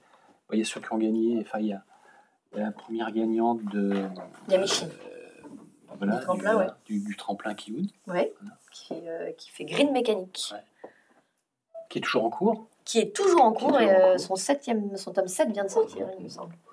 Et là, Très vous bon avez tome. une visibilité sur la, le, La fin Oui. la- Non, pour le moment, il n'y a pas Ah de, oui, il y a pas de, on ne sait pas en combien de tomes ce sera terminé. Alors, Mhm. est-ce que Ahmed lui le sait dans, un, dans le secret de, de son cœur, ou en tout cas avec l'autrice, mais euh, il ne l'a pas communiqué pour le moment. Non, non, ça- l'histoire, euh, l'histoire tient la route, elle se développe, euh, ça marche très bien. Euh, mais, euh, si vous suivez la série, que vous n'avez pas lu le tome 7, il faut lire le tome 7. Il est vraiment hyper intense. Euh, donc, euh, donc, pas de tome arrêté pour le moment. Pareil pour C'est dans quel genre On peut la classer comment cette série si on... C'est Parce que là, on est dans une, dans une bibliothèque, donc on aime bien les, les classements, donc il faut classer. Alors, post-apocalyptique, ok. C'est un monde post-apo euh, et euh, c'est du shonen, donc il y a de l'action. euh, et, euh, et ouais, ouais, ça, il y a des robots, il y a des androïdes. Mhm. euh, donc euh, c'est et des combats. Euh, donc, Alors, dans le catalogue Kiyun, il y avait aussi pas mal de dark fantasy, Ah ouais, j'ai repéré. on Ça, c'était un truc, fantasy. voilà. Ah, oui, bah, bien sûr, c'était l'un des premiers succès, lire Hubelblatt. Euh, ouais, c'est un des plus, un des premiers euh, succès, enfin un des gros succès de, de la maison qui euh, Combien de tomes Hubelblatt. Euh, Non. si je me Ah, trompe mais j'ai la réponse, j'ai la réponse, c'est bon. Non, non, mais je suis censée. Je crois que c'est 20, euh, 20, 24, 20, 20, 23. 23, pardon. Pardon, 23 tomes, ouais. C'est pas hyper longtemps que ça s'est terminé, ouais. Euh, mais c'est une super histoire, euh. C'est top. Mais oui, euh, c'est un genre de prédilection. On aime beaucoup ça. Ahmed, il aime beaucoup la fantasy et il aime beaucoup la dark fantasy. Et du coup, c'est pour ça qu'on est très heureux aussi d'avoir accueilli dans notre sein ce renouveau de la fantasy. Ouais. Qui est Friren, et qui est un petit bijou. Euh, mais oui, oui, on, a, on a plusieurs titres de, fantasy ou de dark fantasy au catalogue. C'est un genre qui nous tient à cœur et qu'on aime beaucoup. Et par exemple, Eren, il, il s'est- enfin, comment, comment il a été, euh, entre guillemets, euh, optionné Est-ce que vous savez ça? Non, je ne sais pas exactement. euh, je sais qu'Ahmed a dû se Ah positionner oui, s'est comme d'autres personnes. Euh, il oui. euh, en plus, Freeren, euh, c'est, il fait un, ça, ça fait un tabac au Japon. Mhm. Ça vend très très très bien. Donc après, il m'a pas dit exactement comment il s'est posé, mais comme, comme tout titre, je pense qu'il a dû monter un dossier, il fait une offre. Euh, c'est, une offre, il y a, il y a aussi enfin, d'achat et de marketing. euh, on a présenté un plan. euh, Mhm. euh, voilà. Alors, puisqu'on est dans le catalogue, hein, Ouais. après, je, je vais vous poser des questions euh, plus personnelles sur les, les titres ou les auteurs que, qui vous plaisent. Mais bon, euh, un- dans le catalogue, finalement, le patrimoine, euh, pas terrible. Hein, Oh. euh, pas- non, il y a Ojo, sous un rayon de soleil. Oh, c'est Mais- dur. Mais c'est vrai. Ça dépend ce C'est- qu'on appelle patrimoine. Bah, Mais ouais. patrimoine, mais Ojo, finalement, c'est du patrimoine. Ah oui, Ojo, c'est clairement du patrimoine, donc c'est pour ça que je voulais dire, bah, on a Ojo. Ojo, c'est bien. Euh, donc des, des vieux mangas, bah, y a des, nos- certains de nos confrères sont, sont, voilà, se sont mais aussi après, a des- il y a des- spécialisés là-dedans. des éditeurs qui sont un peu. Qui en font une spécialité. Exactement. euh, nous, euh, Ahmed était un grand fan d'Ojo, donc euh, il Mhm. était tellement, enfin, il était vraiment, il est vraiment content Bah, de pouvoir le compter au, sous un rayon de soleil, il est très bien. Alors, je ne sais ouais. plus si la traduction a été changée. Peut-être. On l'a retraduit. Vous l'avez retraduit, d'accord. On ouais. Euh, donc euh, oui, après, euh, oui, on est moins, on est moins de ce côté-là au catalogue. Mais, si, mais, mais ça, enfin, si un jour Ahmed euh, a envie de, de- de sortir euh, un, un titre patrimoine, euh, ça l'en- il s'en empêche- il s'en empêchera pas en tout cas. Oui, oui, bien sûr. Après, il y a des questions de droit j'imagine. peut-être, euh, Hmm. mais il y a déjà plein de confrères qui se sont positionnés dessus. Alors moi je dirais qu'il y a un presque un- une série, en tout cas une collection, qui est quasi patrimoniale, mais alors qu'elle est, euh, elle est pas si ancienne que ça, mais c'est Gutanabe, et puis c'est les chefs-d'œuvre de Lovecraft. hein. Alors j'allais, j'allais, j'allais le dire, Voilà, euh, j'ai pas euh, osé en me disant, bon, bah, mais euh, Alors moi je la considère quasiment comme du patrimoine, alors que bon... Non, parce que ça reprend un romancier Ah, qui, voilà, est, qui, ça- est, ça qui, reprend qui est du- une référence en la Et puis, matière. on peut en parler parce que ça a été un succès. En tout cas, le- les, les- les- les deux premiers qui sont sortis, Les Montagnes hallucinées. Ouais. Euh, là, ça pointe l'importance de la fabrication de l'objet livre. Ouais. Il y a eu un coffret aussi. Il y a eu des coffrets, des ouais, coffrets, des coffrets, ouais. bien sûr. Et puis, et puis c'est un succès. euh, C'est un énorme succès, ça marche Un très très bien. euh, c'est- Ouais, une des, Vous en êtes à combien aujourd'hui à une époque, j'ai en pas les- 2020, euh, j'en étais à plus de 50 000 exemplaires pour Les Montagnes hallucinées. hein. Alors, j'ai pas les chiffres en tête, je suis désolée. Euh, mais c'est euh, c'est euh, c'est une des, des meilleures ventes du catalogue. Euh, il fait partie du top 10 de Ah oui. Kikun, de Kiun, pardon. Euh, c'est euh, c'est un beau travail que, que Ahmed Hani a fait. Il est hyper content. Je crois que c'est une, une de ses plus belles réussites. Euh, on vend beaucoup mieux au Japon, en France qu'au Japon. France qu'au Japon. Ouais. Euh, les- les- et, et on est très très content, enfin il est très très content, et euh, nous aussi du coup, mais d'avoir pu, que les Japonais nous aient laissé travailler autant l'objet. Euh, parce qu'au Japon il n'est pas du tout euh, travaillé en grand format comme ça, avec euh, des très belles couvertures en, en simili-cuir. Euh, ça a beaucoup aidé, je pense. Il a énormément travaillé. Il- il- c'est des titres qui lui tenaient à cœur et euh, l'auteur est incroyablement bon, mais il fallait absolument les mettre en avant. Il fallait absolument atteindre euh, des, un lectorat qui était hors manga, parce que Ouais. ça plaît, ça, c'est, ça plaît aussi bien Oui, aux amateurs il, de il BD. est allé dans les étagères de librairies hors manga. Enfin, Ouais. euh, il est allé Oh, dans il est toujours dans le manga, je pense, mais Il en tout cas, il le a manga, travaillé euh, pour que cet objet euh, ressorte, euh, que, euh, et qu'on puisse, euh, ouais, que, que du coup, il puisse plaire euh, au- au- aussi bien aux fans de manga qui, euh, qui, qui- que aux, aux amateurs de BD ou de romans graphiques ou, euh, ou aux lecteurs de- des romans de Lovecraft et qui finalement sont sont vieux aujourd'hui, même si heureusement. euh, Non, mais ils sont. C'est une génération qui est peut-être moins. euh, ce que je veux dire, c'est moins. qui ont moins d'affect avec le manga. Mhm. À notre grande dame. Euh, Mais si euh, c'était une prise de risque aussi, parce que là, le prix, euh, le prix de vente publique était quand même euh, enfin, est important. Et puis, ça changeait aussi du. Parce qu'on n'en a encore pas parlé, mais euh, du. euh, du prix de vente public habituel chez, chez vous. Il y a une, une politique éditoriale à ce sujet, en tout cas une attention portée. Il faut, il faut que le, le- le livre, en général, est, alors il, il est un peu moins cher que chez d'autres éditeurs. Enfin, quoique, bon, maintenant, ça, ça se, ça, ça- ça Aujourd'hui, touche. ça, hein, voilà. se, ouais, ça se Ça touche. se bah, touche, on aime présenter. Je pense qu'on on, on essaye d'être juste, bouquin, surtout. Ouais, euh, et d'être, d'être, de, de proposer un objet euh, qui vaut le- et de proposer le prix qui, qui, qui les vaut. Euh, les chefs-d'œuvre Lovecraft, il y a un énorme travail dessus. Euh, le, la, la, la, fabrication, elle coûte cher. Donc le, le, le, le prix s'en ressent. C'est un grand format. C'est pas imprimé en Chine. C'est étonnant. Comment? Non, rien. Je plaisante. voilà.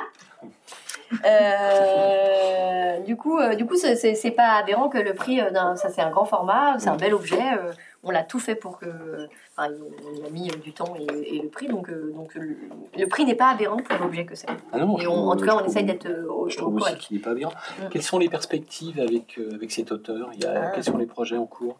Les projets en cours, on a, on en a, on attend une autre, une nouvelle série au courant 2023. Euh, et, euh, et, ce qui est super drôle, c'est que les, je crois que Abed travaille euh, un petit, enfin les éditeurs de, de Goutte à appellent Abed pour, pour savoir quelle, quelle adaptation il faut faire après, ah oui. qui plairait.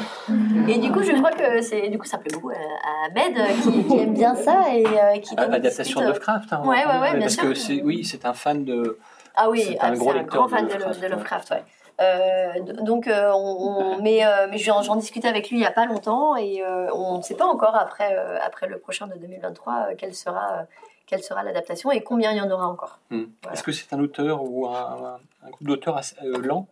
C'est un auteur qui est pas lent, mais il a fait, euh, il a une, il a eu une, ça, c'est difficile. C'est hmm. rentrer dans les Lovecraft, c'est un gros travail. Il fait, pour chaque tome euh, et, chaque adaptation est, euh, est, difficile. Enfin, ça, ça, demande vraiment un gros gros travail. Est-ce qu'il a envie de continuer encore dans cette voie-là à, à, voir. si on lui propose des projets, ouais, ça c'est ça. Ouais, j'aime bien. J'aime bien le sentir le l'odeur du livre. Euh, donc, euh, donc c'est, on, ne sait pas, on ne sait pas encore. Pour l'instant, rien n'est fermé. Euh, mais combien de temps ça durera encore, on ne sait pas non plus.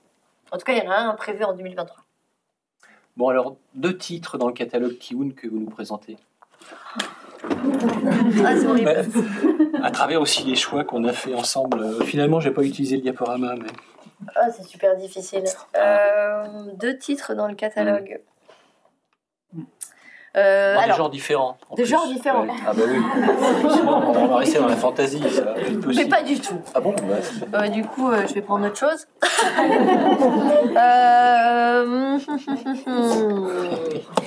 je vais prendre Isabella Bird. Ah. Euh, Isabella Bird, ça nous raconte l'histoire de Isabella Bird, qui est une aventurière londonienne et qui est une des, euh, premières femmes exploratrices à, être partie au Japon euh, pour, pour découvrir le pays. Euh, et le Japon traditionnel. c'est, et ça, ça, le, point de départ sont les lettres qu'elle a pu écrire à sa sœur où elle racontait ses récits de voyage. Donc ça se veut au plus proche de la, de la réalité. et en tout cas, ça nous compte un Japon traditionnel comme on ne le voit plus. Et c'est à la fois euh, passionnant dans les découvertes qu'elle fait euh, sur la culture japonaise. On en découvre, euh, mais, mais c'est drôle, c'est bourré d'aventures, de rebondissements. Et, et, du coup, c'est hyper intéressant de voir ce Japon qui s'ouvre encore ancré dans ses traditions. et c'est super bien dessiné en plus. Mm-hmm. donc, si vous aimez un peu le côté à la fois finalement aventure, découverte du Japon et histoire, bah, c'est un super livre. Et c'est pour le coup euh, vraiment un, un, titre qui peut passer de, de main en main. Vous, euh, un père de famille pourra autant aimer qu'un jeune. c'est dans la collection Kizuna, je sais pas. C'est Kizuna. Oui, c'est ça. C'est Kizuna. Euh, voilà. Bah, on, peut, on peut mettre ça en parallèle avec euh, Bright Stories, non? Oui, bien sûr. Bright Stories, c'est un petit bijou, mais qu'on présente plus parce que tout le monde l'a lu, n'est-ce pas? C'est magnifique aussi parce que ce qu'il faut dire aussi, enfin, bon, vous le savez, mais le, les, les, comment les récits sur fond historique sont aussi dans, dans, assez importants dans le on adore ça. Enfin, c'est, euh, euh est passionné d'histoire. Euh, du coup, euh, les, les, mangas qui proposent un côté historique. César, par exemple, ou Adastra. Adastra, c'est un super manga. si vous aimez les, les, les, combats et les batailles, ça, ça, raconte la, guerre punique et tous les, les, combats entre Hannibal Barca et Scipion l'Africain. C'est incroyable. C'est combien de tomes euh, Ad Astra, je crois que c'est 13. Oui, pardon. Ouais. Ha. Ha. C'est, euh, mais c'est super. Et ouais, c'est, c'est top. Ça, ça- on, est- on est transporté le long de la route de la soie euh, pour suivre les peuples nomades et semi-nomades euh, qui travaillent le bois, qui travaillent le tissu, qui font de l'élevage. Et on les suit dans leurs us et coutumes et, euh, à travers les yeux d'un explorateur anglais. Et euh, c'est, pff, elle fait tout à la main. Donc on a des scènes de chasse, on a des scènes de broderie, on a des scènes de, de, de- de travail du bois. C'est, c'est extraordinaire et tout est fait à la main. Donc elle met un an quasiment à faire ce manga. Il a été récompensé à Angoulême, euh, c'est- c'est vraiment une grosse fierté. Euh, mais euh, mais elle, est- c'est- elle est- Kaoru Mori, elle est une autrice incroyable. On a une chance incroyable de l'avoir au, quand vous dites euh, fait tout à la main, parce que c'est pas le cas de, de- des, des autres auteurs ou autrices euh, aujourd'hui, de, Il y en a qui beaucoup sont qui euh, sur le digital avant Ouais, tout, c'est plus ça? sur le digital. Ouais, euh, donc, Il n'y a euh, plus, chacun il y a plus de matériaux euh, papier euh, avant ça, même pour les esquisses ou. euh, Ah si si, sûrement il y a des storyboards. euh, Je pense pas que, que, que tout soit numérique. Après, je connais pas tout Mhm. comment on travaille chaque artiste, mais euh, elle, elle fait le plus de choses possible à la main. Elle a des détails qui sont incroyables, qui ne pourraient pas être faits autrement, je pense. Euh, et ça, ça, le rendu des planches est, est, est vraiment fantastique. Euh, donc ça, c'est un super super titre. Primé Angoulême, oui, bien sûr. C'est Ouais. euh, le seul euh, manga primé Angoulême Non. Euh, ah, manga Non. Kiyun ou manga général? Euh, manga Kiyun. non, Manga non, euh, on a été nominé plusieurs fois. Oui, hum, nominé plusieurs fois. ouais. hum, si, si, on, non, non, non, aussi, on a eu un autre, euh, on a, on a gagné un autre Oui. euh, qui m'échappe, qui m'échappe, qui Non, mais il y a les m'échappe. prix, on peut parler de ça. Il y a le prix Konichi aussi. Vous avez souvent été sélectionné Oui, dans les prix euh, Konichi du, du, euh, du, euh, du, de- du manga tra- traduit, on va dire, en français. Euh, tout à fait. On, a, on, a, on, est, on est aussi souvent présent euh, et Mm. on espère bien l'être cette année euh, aussi. Avec Léviathan Euh, pour le prix Konichi Non, peut-être pas, mais pour un prix de. Ah, après de Angoulême, SF, un, prix, un prix de. Même dans, un, dans le cadre d'un festival de science-fiction, le Léviathan, il a tous les, Ouais. tous les ressorts, tout, il, a- il comporte beaucoup d'ingrédients de l'imaginaire de, de la SF qu'on connaît. quoi. Il reprend énormément de, de, Mm. de codes ouais, euh, et il les reprend bien. Donc c'est plutôt cool. Alors, un autre titre, Un autre titre, ah là là là laisser euh, Euh, quelques questions. Hmm, C'était des questions pièges aussi. Non, c'est horrible. Je vais prendre Beastars. Allez, Ah, parce que j'avais déjà Ah, parlé des carnets de la petite ah j'ai pas tout lu, mais oui, j'adore ça. Beastars, c'est euh, c'est une superbe fable animalière euh, qui euh, est une magnifique critique de la société à travers, euh, à travers un monde où, où, on trouve des carnivores et des herbivores et, et, qui nous parle du vivre ensemble et de, et, de et, à la, et de l'adolescence et des transformations de, enfin, voilà, du passage à l'âge adulte, de, de, des sociétés dans lesquelles on vit. Et c'est incroyablement juste. Euh, les personnages sont géniaux. Euh, c'est fini en 22 tomes. Ça peut être un. parfois, c'est, parfois, c'est un, un Alors, 22 tomes, au, au- au niveau nombre de pages, ça nous fait quand même euh, pas mal de temps de lecture. D'accord, mais il y a One Piece. Ah oui. Du coup, je m'en sors bien. Euh, non, non, c'est, euh, c'est, euh, c'est, elle est incroyablement juste. Elle est, c'est hyper intéressant. On a un héros qui, qui évolue un- incroyable et qui a des, des questionnements que, que tout le monde se pose. Donc, c'est une très belle allégorie de notre société et, euh, et, et de la manière. euh, Et puis ça commence comme un polar. Alors c'est vrai que et c'est un polar aussi. c'est un ouais. polar, mais c'est. Mais ça va, ouais, ça devient- la classification chez vous, c'est c'est du seinen plutôt Parce qu'en fait, c'était un shoujo euh, à la base, non? Non, Non? Ah bon Non. Arrêtez avec votre shoujo. non, ça fait il y a quand même un meurtre au début. euh, c'est Oui. pas, pas pour. euh, Enfin, bah, en même temps, dans les shoujo, pourquoi pas, peut y avoir des meurtres aussi. Bah oui, on peut. mais en tout cas, non, ce n'est pas un shoujo. Mais effectivement, il y a une histoire d'amour si vous voulez qu'on se contente du fait que le shoujo est. Euh, mais oui, l'histoire d'amour entre un grand loup et, et un lapin. Mhm. Incroyable. Euh, mais vrai. Euh, mais du coup, c'est c'est là où on parle de toute la différence entre l'acceptation, de la tolérance. Euh, donc, il aborde un, un, un nombre incroyable de sujets, des sujets qui sont très forts et qui sont encore euh, vraiment dans l'actualité, et même plus que jamais euh, par moment. Euh, donc, c'est c'est- il est passionnant pour ça. En plus d'être super bien dessiné. Alors il y a aussi le. Là, c'est bien parce qu'on prête attention à des, des- des séries comme. Alors, c'est- c'est- ça, c'est- je pense que c'est une surprise. Je pense que c'est une série qui fonctionne très bien. En euh, Beast- Beast Stars en, en France, elle Ah ouais. très très bien. hein. J'avais les quatrième du catalogue. Ouais, c'est le quatrième du catalogue. Pour certains tomes, c'était quoi 40 000 exemplaires? Enfin, c'est c'est vraiment. euh, C'est une belle surprise. Voilà, c'est une belle euh, surprise. on, euh, on est très content. On est très content. Et euh, euh, c'est lié à quoi? Alors, euh, Dans les entretiens que j'ai lus, euh, qui concerne Kiun, je, je, dis que vous avez, vous avez aussi donné, vous mettez beaucoup d'élan dans le, dans le marketing, dans la com aussi pour euh, hein, pour faire connaître une série, un, une, nouvelle série ou un nouvel auteur. Et, et, vous pouvez peut-être davantage le faire maintenant en, sachant que vous avez aussi deux blockbusters chez vous. Comme ça, vous faites connaître des auteurs ou des autrices moins connus. Euh, oui, bien sûr. Euh, les blockbusters, c'est important pour porter un catalogue et ça nous permet euh, de sortir d'autres pépites. Après, on s'est jamais interdit de sortir des pépites. le plus bel exemple, c'est Silent Voice, qui était vraiment inconnu au bataillon. quand Ahmed l'a annoncé, je crois qu'il y a certains de ses confrères qui lui ont dit T'es courageux. et je pense que c'est un des plus beaux, enfin, en tout cas, là, pour le mais c'est un des plus beaux travaux euh, comme Market, euh, mm. enfin tout, tout, confondu. On a tous ce travail d'arrache-pied et, euh, et, quand on voit ce que ça Silent Bones aujourd'hui, bah, on est très fiers. Il est dans toutes les bibliothèques, dans, toutes les, mm. dans tous les CDI, dans tout. C'est une référence en manga. Et ça les vaut parce que le manga est génial, mais c'était pas évident pas parce que ça parle de, de handicap et de harcèlement mm. scolaire.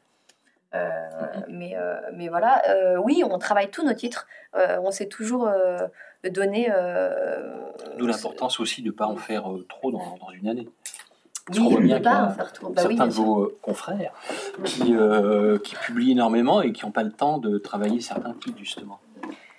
Alors chacun après fonctionne euh, comme, comme, il veut et peut, euh, mais nous en tout cas on aime, euh, on, on aime à, travailler nos titres le plus possible. Chacun a le droit à sa visibilité, chacun a le droit à un accompagnement marketing et com.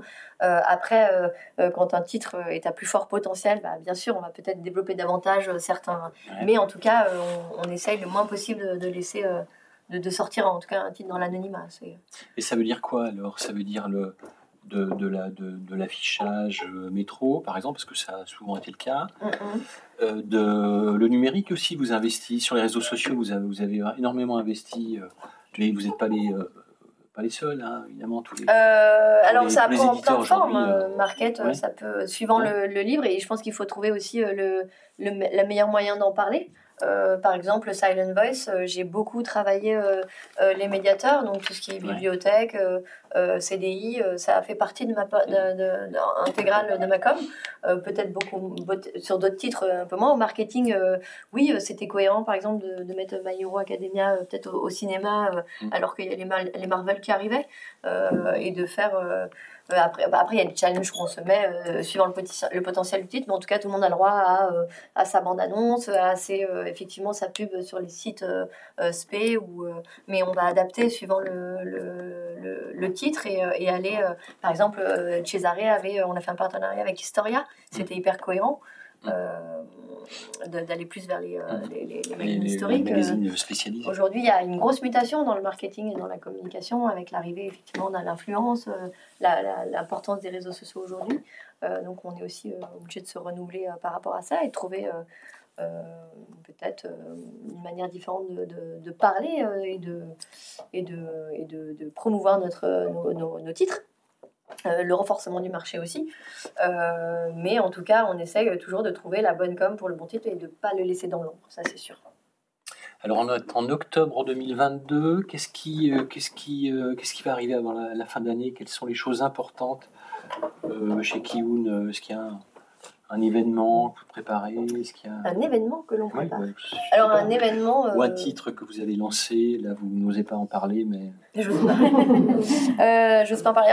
On, vient de sortir un super, euh, un super diptyque euh, de Masasume Kakizaki, ah. qui est l'auteur de de Rainbow notamment, euh, et qu'on aime beaucoup au catalogue. Qu'on, c'est Green Blood, c'est Hideout, et qui sort un diptyque euh, qui s'appelle Les Amants sacrifiés, et qui est une, adaptation du, film, euh, d'un film qui a été notamment primé à la Mostra de Venise, et qui nous plonge dans la, à la veille de la Seconde Guerre mondiale, et on y suit un couple qui va être déchiré finalement par des secrets, euh, des secrets euh, d'État, est-ce qu'on peut dire ça comme ça En tout cas, qui vont, euh, qui vont voir des choses qu'ils ne devraient pas et à qui va et, qui vont devoir prendre position suivant les dessins qu'ils ont, qu'est-ce qu'ils ont envie de, de, de, qu'est-ce qui prime pour eux dans leur vie Est-ce que c'est leur couple Est-ce que c'est leur patriotisme Est-ce que donc on voit se dessiner, en fait, s'éloigner deux personnages, c'est incroyable, et que, la guerre transforme, que les horreurs, en fait,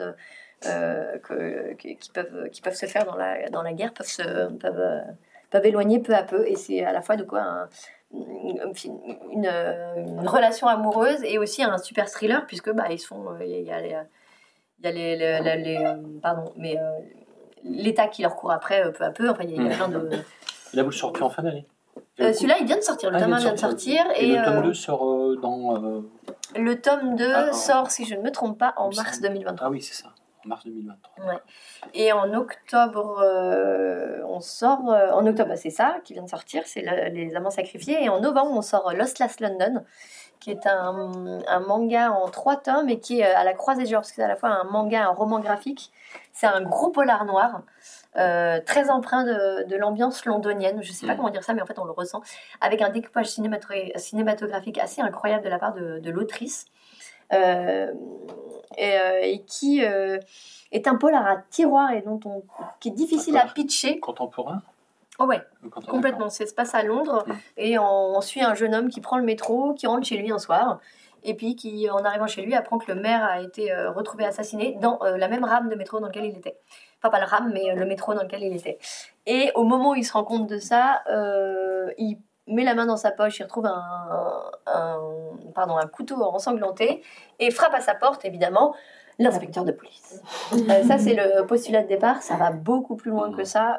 c'est ça prend des mais c'est ça serait spoiler vraiment de, vous en dire plus mais c'est assez incroyable elle nous entraîne dans, dans un dans un polar euh, où, euh, où, il se passe beaucoup de choses, où il y a beaucoup de, de diversion euh, et on doit recoller les puzzles et c'est très intéressant et c'est très amusant.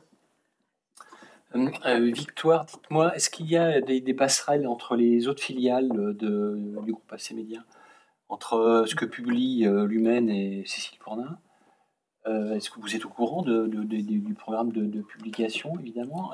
Et, de, chez, euh, chez Manabook aussi Alors oui, parce que je m'occupe en partie de Manabook, j'ai de plus en plus un pied dedans. Euh, mais qu'est-ce que vous appelez des passerelles? Des idées qui fusent, je sais pas, qui peuvent venir de Kiyun et qui vont aboutir après, des idées de livres, hein, j'entends, qui vont aboutir après chez, chez, euh, chez Madabooks, par exemple hum, Alors, euh, ce serait plutôt une question pour Ahmed Agne, euh, pour, le, pour le coup. Après, Madabooks a son, aussi son propre éditeur. du coup, est-ce qu'il se repasse les bouquins? Je ne sais pas. C'est, c'est possible que pour certains, oui. C'est, mais j'en mettrai pas. c'est pas dit ouvertement. En tout cas, chaque, chaque label a son, est vraiment indépendant, fait, fait son propre, mm. sa propre ligne éditoriale.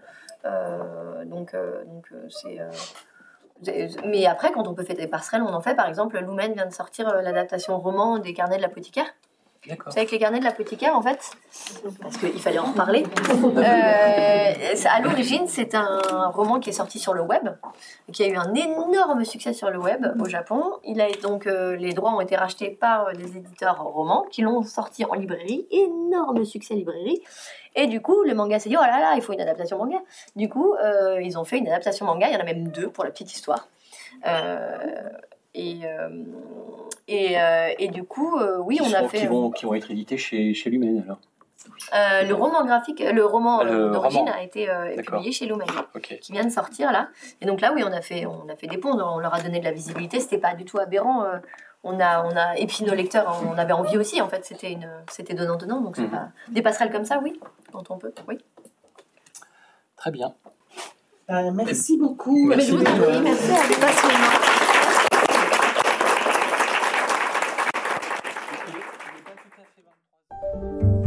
venez d'écouter un podcast de la Bibliothèque nationale de France.